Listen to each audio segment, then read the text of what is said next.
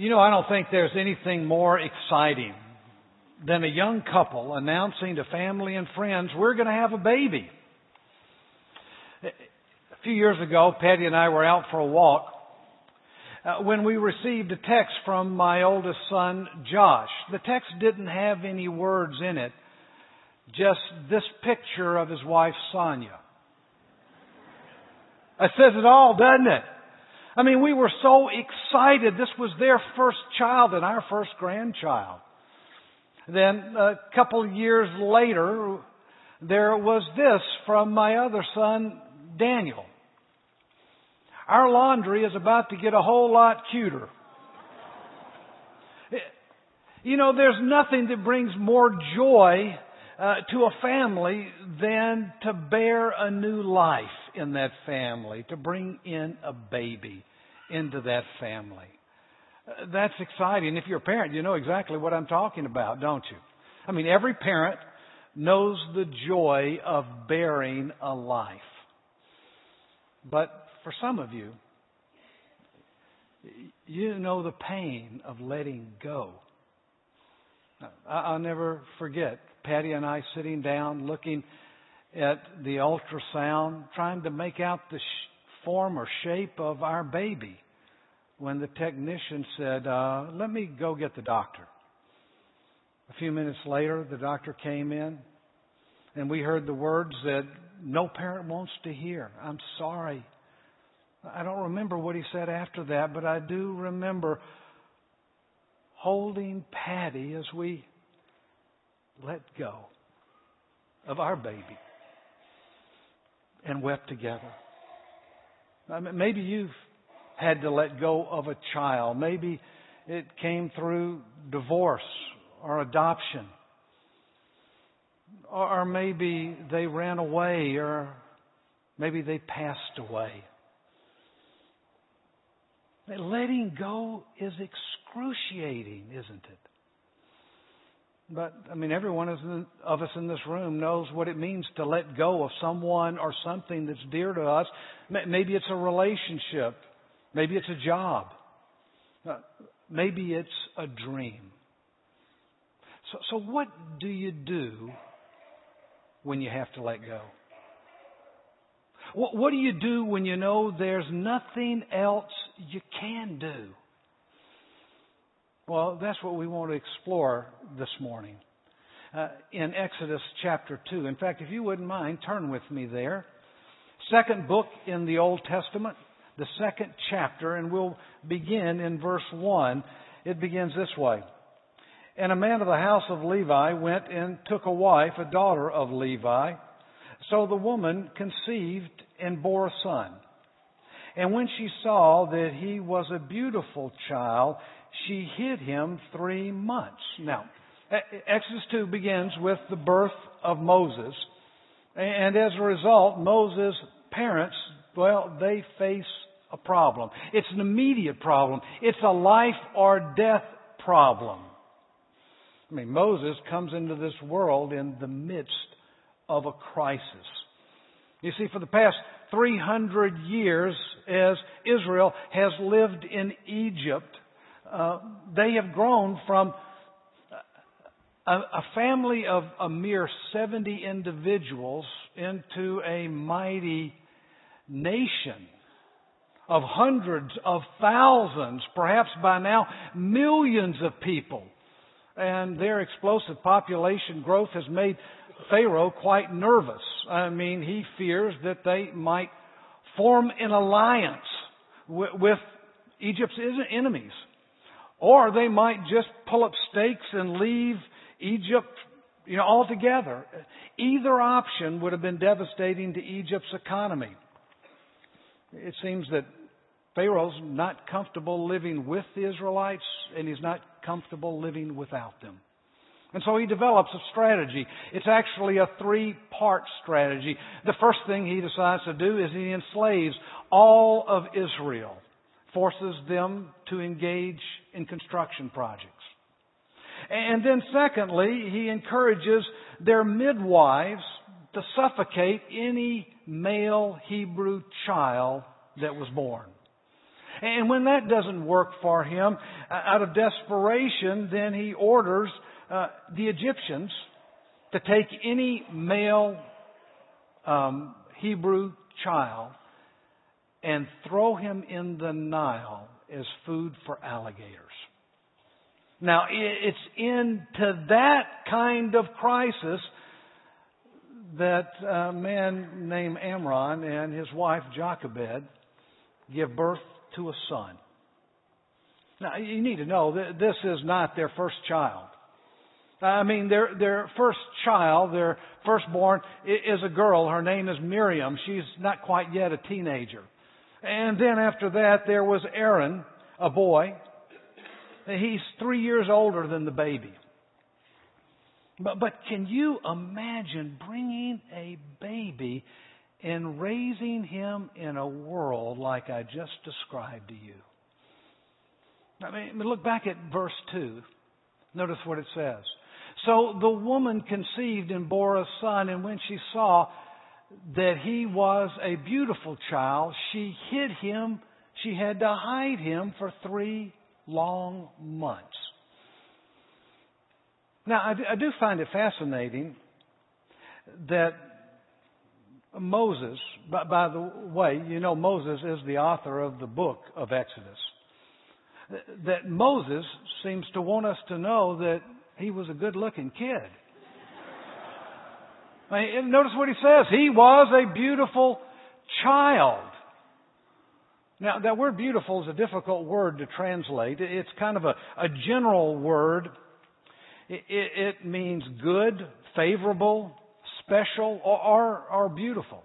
Now, I, I don't know what parent doesn't think that their baby is good looking. I mean, I've met some ugly babies in my time, but I've never met a parent that didn't think their baby wasn't beautiful. Now, the, word beautiful, it probably means that Moses' parents saw something special in him. Now, now, we need to realize that this account of Moses' birth is told almost solely from a human perspective. I mean, that's the way we tend to come at life, isn't it? But you also need to know that underneath the text, that there is a divine dimension interwoven that really can only be seen through the lens of the New Testament. In fact, it's the book of Hebrews that kind of parts the curtain for us. I want you to notice what it says in Hebrews 11. By faith, Moses, when he was born, was hidden three months by his parents. Now, don't let that slip under your radar undetected. That is a remarkable statement. Do you see it? Moses' parents had faith. They had faith. Now, what makes that statement so remarkable is that you need to know that Moses' parents were raised in an environment that was virtually opposed to everything God had taught the nation of Israel.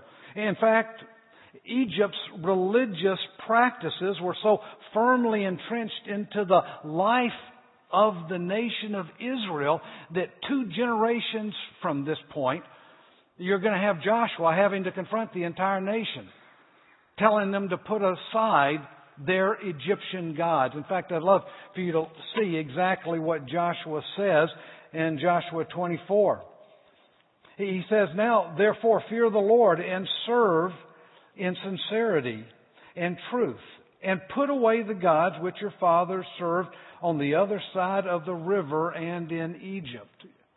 I mean, you see, after 400 years of slavery, the gods of the Egyptians had become so embedded into the fabric of Israel's psyche that even after God leads them out of Egypt, after He manifests His presence to them in the desert and then gives them His law at Sinai, Joshua has, is forced to confront them commanding the nation to set aside their Egyptian false gods. But through all of those years, it seems that Jochebed and her husband Amram, well, they remained true to the God of Israel.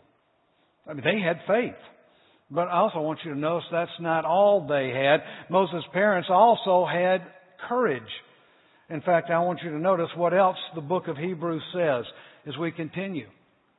By faith, Moses, when he was born, was hidden three months by his parents because they saw he was a beautiful child. And they were not afraid of the king's command. Now, I, I think it's obvious they had a lot to be afraid of. I mean, can, can you imagine hiding a baby for three long months? I mean, while living in a, a mud hut in a desert climate for that matter. I mean, I, I remember well the the birth of our son Josh, our firstborn. I mean, he didn't sleep through the night for six months. In, in our mud hut, it was air conditioned.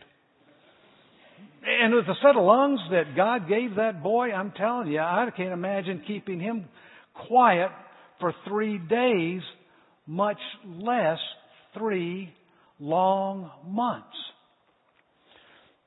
Imagine what that must have been like. I mean, for almost a hundred straight days, they had to make sure that baby didn't say a word. Not a peep. Had to keep him quiet. I mean, the stress on a mom during normal circumstances of bringing a baby home from the hospital, I mean, that can sometimes be overwhelming. Can you imagine how Jochebed handled it? I mean, she must have nursed the baby every hour, every half hour. I mean, I mean, wanted that baby completely satisfied, but knowing at the same time that at any moment an Egyptian could knock down their door, grab their baby, and use it for crocodile bait. Can you imagine what that must have been like? You talk about courage. You talk about faith. What courage, what faith these two must have had. But that's not all they had. In fact, if you turn back to Exodus chapter 2, in verse 3, notice what it says. And when she could no longer hide him, she took an ark of bulrushes for him, daubed it with asphalt and pitch, and put the child in it, and lay it in the reeds by the river's bank. Well, the, it was inevitable. I mean, the day finally came where Jochebed knew she, she couldn't take care of the baby and keep him quiet. I mean, she, she feared that she'd be found out. And apparently she developed a strategy. Notice what the text says she did. She developed, uh, figured out exactly what she wanted to do. Oh, she took a, a basket, kind of like the basket that uh, you see there was made of reeds. She waterproofed it. Then, then she must have put some cloth or clothes in it or a towel or something to kind of cushion it. And, and she took that basket and her baby to the one place that meant death to any young Israeli mom, to the Nile. Now, for most of my life, I pictured Jochebed kissing her baby goodbye, putting him in the basket, setting the basket in the water, and just gently pushing the basket out into the Nile until the current took it. And then it would begin floating downstream as she stood there and watched her son disappear. Uh, the, the whole time I, I pictured Doris Day singing in the background, Que sera, sera, whatever will be, will be. But that's not what the text says by any means. I mean, look back at the text. It says, she put the child in it and laid it in the reeds by the river's bank. Apparently, she put the basket in the reeds on the shoreline in a specific place. I mean, she positioned that basket right where she wanted it. You see, Jochebed was not just a woman of faith, she was a woman with a plan. She knew what she was doing. She knew what she was up to. She was a woman with a plan. Now, you also need to know that it was common for an Egyptian, many Egyptians, to go down to the river, the Nile, and bathe ceremonially in the Nile. I mean, we see that happening today in India and the Ganges. Uh, just like the Indians think the Ganges is sacred, uh, the Egyptians thought the Nile was sacred. They thought it, it could impart longevity to life, uh, that it would improve fruitfulness. And so they would go down to the river and bathe. So you, what you have is under the most stressful of circumstances, Jochebed conceives a plan. Her plan is to put her child in the water and let him go. Now, the only way she could let him go is to put her, put her trust in her God. You see, she trusted that her God was in control of what seems like an uncontrollable situation she's living in. You know, there has always been a tension between planning and faith, hasn't there? Uh, but walking with God by faith doesn't mean you don't plan. It doesn't mean you don't engage your brain. It doesn't mean that you become passive, singing que sera, sera, whatever will be, will be. Now, walking with God by faith means you do what you can, all that you can. But at the same time, you trust God to accomplish what He desires. You see, you walking by faith means you do plan, but you lean into trusting God's heart that it is good at the same time. You know, after the doctor told us that we had lost our baby, Patty and I decided that we would try again. And after about a year, Patty became pregnant. And we were excited. And then three months into that pregnancy, or four months into it, I got a phone call at the office. It was Patty. She was crying. She said, Come home now, quick. Well, I jumped in the car. I raced home as fast as I could, and I found my wife laying on the living room floor, writhing in pain. I mean, I picked her up, I put her in the car, I rushed her to the hospital. Emergency room docs uh, started a morphine drip immediately trying to abate the pain. It was so intense. And because they didn't know what was causing the pain, they kept her under observation. Well, a couple of days after that, they concluded that what Patty must, that since Patty was a, had Crohn's disease, that what she must be experiencing is some kind of obstruction. But well, we've had obstructions before. I mean, never one quite like this. So for the next three months, Patty was as much in the hospital as she was out of the hospital. She was determined to hang on to the baby no matter what. But at a time when a woman should be gaining weight in pregnancy, Patty was losing weight. I mean, as time progressed, I would look at her. She she looked emaciated. She started to look broken. Her ribs were protruding from her side. I, I remember thinking she is just going to waste away. Well, after three months of just being in continual pain, on Easter Sunday, Patty's water broke. Uh, six months before her due date. Well, they'd let me take Patty home for Easter, and I rushed her back to the hospital. We were met with a team of surgeons. Uh, 20 minutes later, Laura was born. six months premature, I mean, six weeks premature, five pounds, two ounces. I could just set her in the palm of my hand. She was so small. But what the doctors discovered next shocked everyone. Uh, Patty had not had an obstruction for the past three months. They discovered Patty had had a ruptured appendix for three months. You don't live with a ruptured appendix for three days, much less three months. I mean, just by sheer determination, she had hung on to the baby. Her abdomen, it was filled with infection. Her intestines, they were riddled with holes. The, the physicians, the surgeons told me that they could make no promises. They didn't know whether Patty would live or die.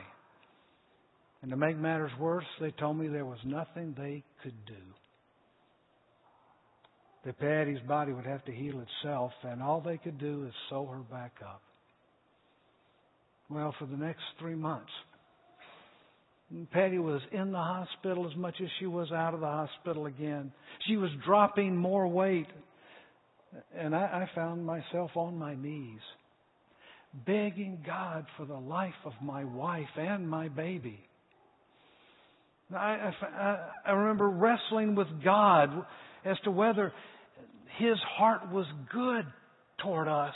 Could He be trusted? The same time, though, I remember learning to care for Patty in ways I never imagined when I said I do years earlier. You see, your, your, your greatest moments of growth will always come on the precipice of not knowing. Well, I remember the doctors came to me and told me they didn't want Patty to nurse, that she needed to focus her energies on getting better and conserve her energy, and nursing would sap her energy. And I listened to what they said. And in my gut, I felt like this is not a good plan. I mean, you take the baby away from Patty, she'll give up. You see, the doctors knew medical protocol, and I understood why they said what they did but I knew my wife. Uh, nursing the baby, Laura, would be a reminder every day that her daughter needed her to survive. So I, I came up with an alternative plan. And I negotiated with the hospital. I proposed that they let me stay in the room, sleep on the floor with Laura, and care for Laura, and bring Laura to Patty as need be.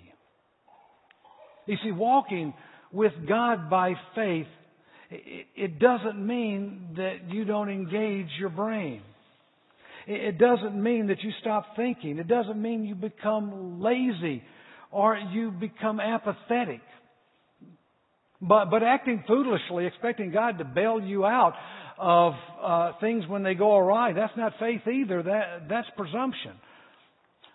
Walking by faith means that I do all I can within my strength, but at the same time I trust God's heart toward me is good. And He'll accomplish what is best. You see, I, I think Jochebed knew that Pharaoh's daughter went to this spot in the Nile regularly to bathe. I mean, why not leave the baby in a basket there to protect the baby in a place where it could be found by the only person who could rescue the child, the daughter of the king that issued the edict? It was ingenious. Notice what happened next, verse 4. And his sister, now this is Miriam, and Miriam stood afar off to know what would be done to him. Then the daughter of Pharaoh came down and bathed at the river, and her maidens walked along the riverside. And when she saw the ark among the reeds, she sent her maid to go get it. So, so Jochebed has a plan. She implements her plan. The princess finds the basket, and as a result, Pharaoh's daughter is faced with a predicament. What in the world will she do? Verse 6. And when she opened it, she saw the, the child, and behold, the baby wept. So she had compassion on him and said, This is one of the Hebrew children. Now, did you notice the baby cried at just the right moment? I mean, she opens the lid of the basket and the baby begins to cry. Uh, one commentator said this God brings two things together that He made a baby's cry and a woman's heart. The ancient historian Josephus uh, gives us a little color commentary, a little, maybe a little insight. He, he says that uh, the princess, not knowing what to do, passed the baby around to her handmaidens to see if any of them knew how to nurse a child. So it's at this point that the next step in Jochebed's plan goes into effect. So you got to imagine, you got Pharaoh's daughter there. She's looking down at this baby crying in her arms, not sure what to do. And then Miriam, uh, Moses' sister, remember she's been watching at a distance. Miriam happens to walk up and give a suggestion, verse 7. And then his sister said to Pharaoh's daughter, uh, Shall I go call a nurse for you from the Hebrew women that she may nurse the child for you? And Pharaoh's daughter said, Go, said to her, Go. So the maiden went and called the child's mother. Now, Miriam must have been around 10, maybe 11 years old. Can, can you imagine how many times Jochebed must have rehearsed with her exactly what to say? Now, sweetie, sweetie, you can do this. It's got to be natural, okay? Just be casually walking by, okay? Now, don't look over there too soon. And when you do, look surprised. And go over there and, and offer help. I mean, that was a lot to ask a 10 year old to do. But, but Jochebed had a role to play as well. I mean, she had to play the role of a respectful but disinterested female slave. I mean, her hands couldn't shake. There couldn't be a tear in her eye. There couldn't be a catch in her voice. It would have been a dead giveaway. So Miriam goes and gets Jochebed. Notice what happens next. Verse 9. And Pharaoh's daughter said to her, Take the child away and nurse him for me, and I will give you your wage. So the woman took the child and nursed him. Now, don't you find that absolutely amazing? I mean, Jochebed not only gets her son back, she not only gets an unofficial sanction of protection from Pharaoh's daughter, but she gets paid to nurse her own son. That's amazing. That's just like God. You see, His heart is good. It can be trusted. But at the same time, we need to realize that when you let go, not all babies in baskets are rescued. Uh, not all disease is cured. Not all relationships are reconciled. But if you can learn to let go and lean into God, trusting His good heart, God has a way of taking bad and turning it into good. You see, in your life, when things seem out of control, when things are the darkest, when you feel like God is silent, maybe you feel like He's ignoring your plight. It doesn't mean God's not working. I mean, God is always working. He's always about the business uh, of working His purposes into the events of life. So walking by faith means trusting the goodness of God's heart in spite of circumstances to the contrary. So Jochebed gets her boy back. But it doesn't end there. Look at verse 10. And the child grew, and she brought him to Pharaoh's daughter, and he became her son. So she called his name Moses because, saying, because I drew him out of the water. So, now we don't know how long Jochebed got to keep Moses at home in the family. But we're given a hint in that verse, in verse 10. Look back at it. It says, And the child grew, and then she brought him to Pharaoh's daughter, and he became her son. The Hebrew word grew there means to grow up. It was a word used to describe a, a child, a little boy, as he was moving into boyhood probably anywhere between three and six years old. So, I mean, it's possible that Moses was allowed to stay with his mother until he had reached elementary age. I mean, I think Moses stayed with his family long enough to become firmly established in his Hebrew roots. His parents got the opportunity to teach him uh, about Abraham, Isaac, and Moses. He, he learned about the covenantal promises given to Abraham and the nation of Israel, but I think it was more than that. Did you know that the preschool years of a child's life are absolutely critical? I mean, psychologists tell us today with research that uh, by the time a child reaches his sixth birthday, 80% of his personality is set in concrete. 80%. I mean, after that, all you got to work with is 20%. That's it. How that child interacts with mom and dad during those early years. Not a daycare worker, but mom and dad leave an imprint on his life that follows him for the rest of his life. In fact, research shows parents that it's not what you teach your child during that time as much as it is what you are that has the greatest impact on your child. I'm talking about your actions, your attitudes, the tone that you have helps establish a solid emotional foundation that allows that child one day to leave home with a love that's secure, a hope that's significant, or a purpose that's significant, and a hope that is strong. I mean, when a child hears mom and dad openly talk about their relationship with God, when he feels loved unconditionally and delighted in by his mom and dad. And when he sees his parents love their neighbor as themselves, it develops a secure platform upon which he can be launched successfully into a sin cursed world. And because Jochebed learned the art of letting go and trusting God, Moses is given that and a whole lot more. But, but what I want you to notice, did, did you notice that Jochebed has to let go twice? Well, first, when she put Moses in the river. Second, when she brought him to Pharaoh's daughter. She had to let go two times. I mean, from where she sits, she has no idea. God is preparing her son for a significant assignment. You see, Moses is destined to find his way into the royal palace, but his assignment goes way beyond that.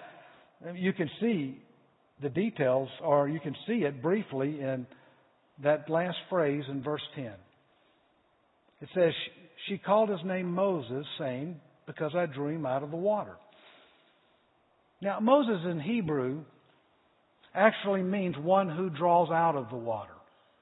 One who draws out of water. Not one who is drawn out of the water.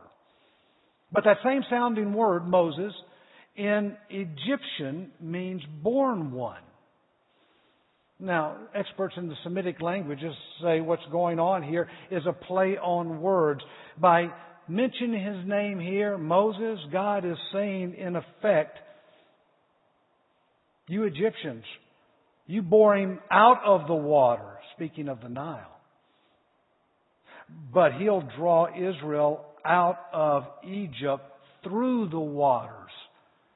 Speaking of the crossing of the Red Sea, an event that won't take place for another 80 years. Hinted at right here in the text. You see, when life begins to feel overwhelming, when things look the darkest, we've got to remind ourselves that even though we can't see from where we sit, God sees things clearly.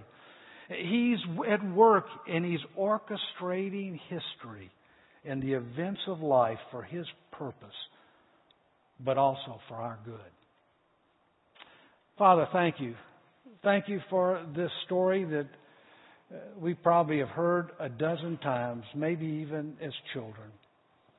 And it's a simple story, but it contains such profound truth. Would you help us be a people that knows what it means to loosen our grip and to let go? And then lean into you because we know your heart is good. It's in Christ's name we pray. Amen. I want to thank you for coming, and we'll see you back next week. If you came prepared to give, uh, offering boxes out in the hallway, and we'd love to meet you. So drop by the hearth room, third door on the left, and uh, we would love to greet you down there.